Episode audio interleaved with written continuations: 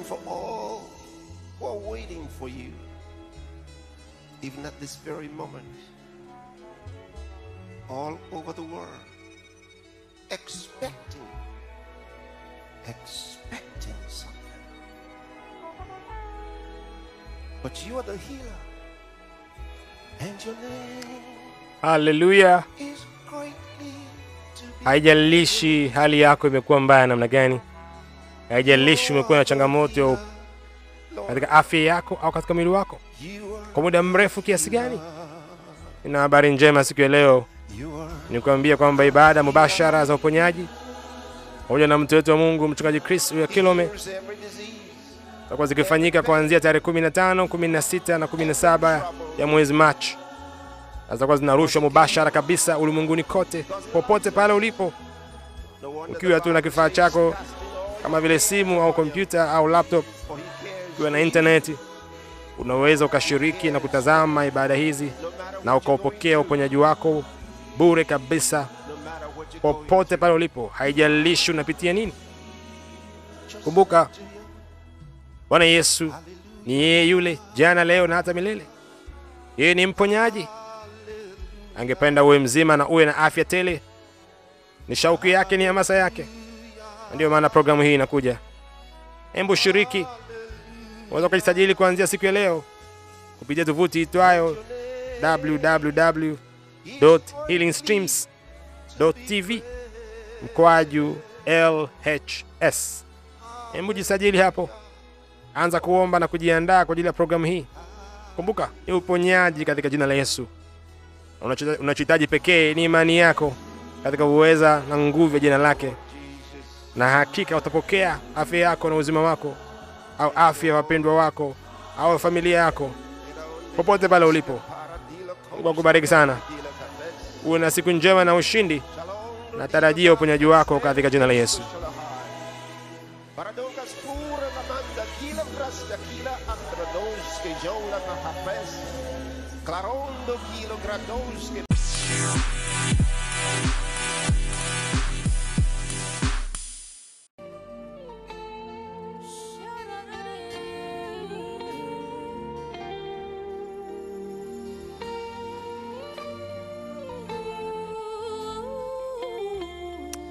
Haleluya! Wow, karibu tena katika siku nyingine njema na kipekee, wakati mzuri kabisa wa kujifunza kutoka katika Rhapsody ya uhakika, lilo lile la vijana teenagers, eh? maarufu kama TIVO, mahususi kabisa kwa ajili ya vijana wa miaka 13 mpaka 19. Neno zuri kabisa kutoka mtu wetu wa Mungu mchungaji Chris Oyakilome PhD, na leo Jumanne tarehe 20 Februari 2024 mwaka wetu wa ukombozi neno zuri kabisa ambalo linasema yafumbue macho yao. Oh, kwa maneno mengine nguvu ya injili inayofunua hmm? oh. Na mtoto wa Mungu anaanza kwa kusema kwa kurejea katika kitabu cha Matendo sura ya 26 mstari wa 16 mpaka wa 18 ambapo neno linasema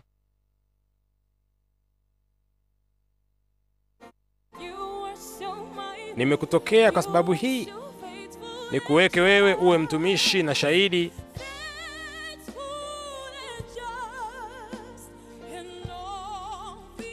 Wa mambo haya uliyoyaona na mambo ambayo katika hayo nitajidhihirisha kwako, nikikuokoa na watu wako na watu wa mataifa ambao nakutuma kwao, ukawafumbue macho yao na kuwageuza waiache giza na kuielekea nuru, waziache nguvu za shetani na kumwelekea Mungu, kisha wapate msamaha wa dhambi zao na urithi miongoni mwao waliotakaswa kwa imani iliyo kwangu mimi. Oh, wow. Eh? Hii ni maneno mazito kabisa ya Mtume Paulo akieleza kile ambacho Bwana wetu Yesu Kristo alimwambia pale alipokutana naye kwa mara ya kwanza wakati anaelekea Dameski, ametokea Yerusalemu.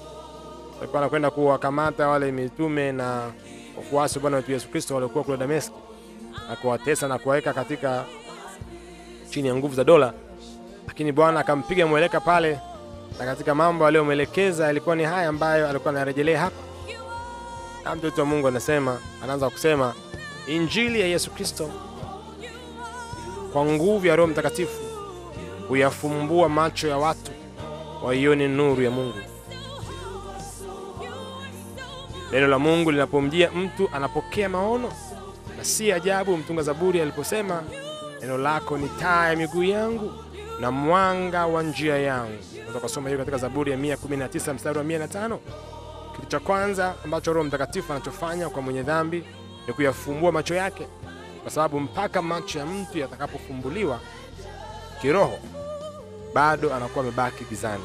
Oh, oh. Mpaka pale ambapo Roho wa Mungu atakuwezesha kuona kweli ya neno la Injili, kuwezesha kuweza kuona nuru ya Injili, utakuwa bado umebaki gizani. Na ndio maana mtoto wa Mungu anasema jambo la kwanza ambalo Roho wa Mungu anafanya kwa mwenye dhambi ni kufumbua macho yake ya rohoni, kugundua kwamba kule aliko ni gizani na kuna nuru ambayo anaweza akaikubali na kuifata na kuingia ndani yake. Na mtoto wa Mungu anasema, kwa hiyo unapoombea watu kwenye mazingira yako eh, pale kwenye familia au maeneo mengine ambapo bado watu wale hawajamjua Bwana, omba kwamba macho yao yafumbuliwe waone eh? Nguvu ya kufumbua macho yao ni injili ya Yesu Kristo iliyowasilishwa kwa nguvu ya Roho Mtakatifu. Oh, unasikia hii siri ya kipekee? Kumbuka hichi ndio kile ambacho Bwana wetu Yesu Kristo alimwambia Po eh? Sauli wakati anamwita katika huduma na kumwambia ni cha kufanya. Moja ya jambo la muhimu alisema uyafumbue macho yao. Oh. Na kugeuza waiache giza au waliache giza, waifuate nuru, waziache nguvu za shetani, wamwelekee Mungu.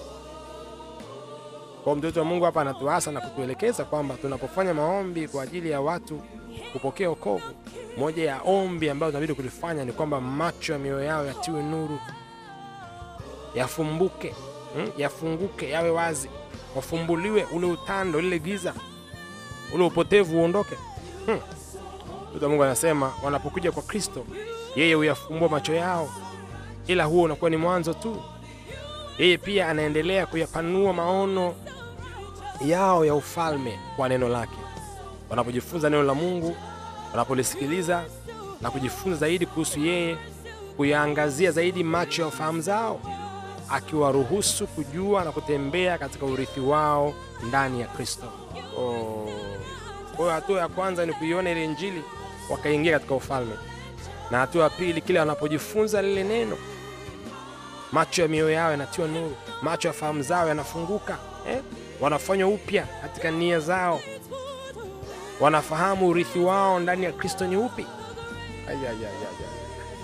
Sababu usipofahamu urithi wako, mtumishi, hautaweza kuufurahia ingawa ni wa kwako. Hmm. Mungu anasema endelea kuhubiri Injili. Hakuna wokovu bila Injili. Nguvu ya wokovu imo kwenye Injili na hufanya kazi tu kwa mtu anayeamini, na hapo ndipo unapohusika. Biblia inasema watamwaminije yeye wasiyemsikia? Tena watamsikiaje pasipo mhubiri?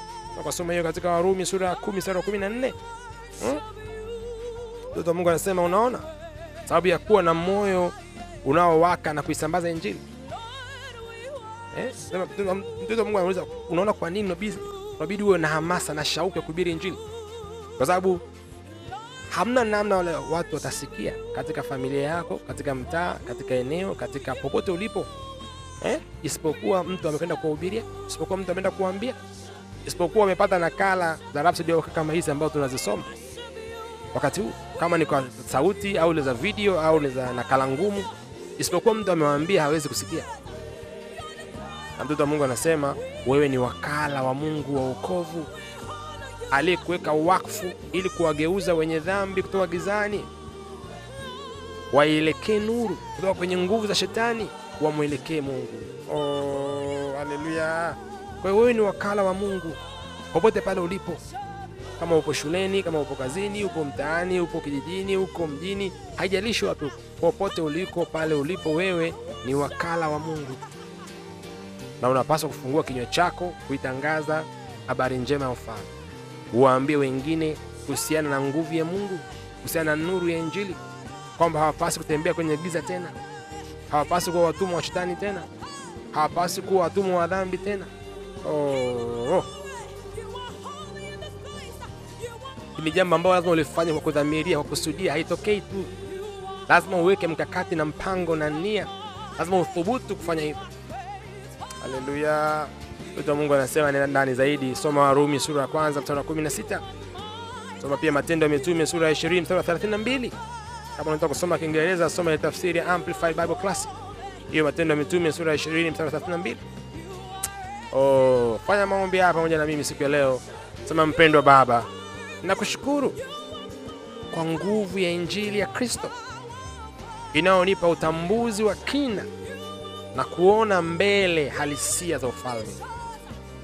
Ninaomba leo macho ya wengi ulimwenguni kote walioko gizani yafunguliwe kuiona nuru ya injili na wabadilishwe kutoka gizani waje nuruni na kuingia kwenye uhuru mtukufu wa wana wa Mungu katika jina la Yesu Kristo. Amina.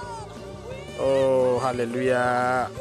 Kama umekuwa ukifuatilia uh, tivo hii kila siku uh, katika ule mpango wetu wa usomaji wa Biblia ndani ya mwaka mmoja, leo hii tutakuwa tunasoma kitabu cha Marko sura ya 4 mstari wa 21 mpaka 41 na mambo ya Lawi sura ya 16 mpaka 18 na taski ya leo au kitendo cha leo kwa teenagers wote ni kwamba washirikishe injili ya Bwana wetu Yesu Kristo, angalau watu watano leo hii eh? Zungumza na watu watano leo hii, hebu sambaza tivo hii kwa watu watano leo hii, hebu waambie watu watano leo hii kuhusiana na injili ya Bwana wetu Yesu Kristo, kuhusiana na wokovu ambao unakuja kwa kumwamini Yesu Kristo kwa Bwana mwokozi wa maisha yao. Oh, haleluya!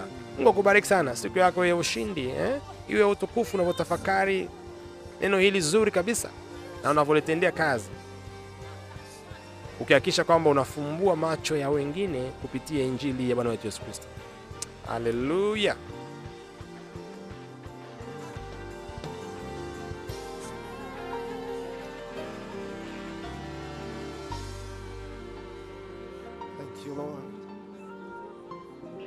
You deserve our worship.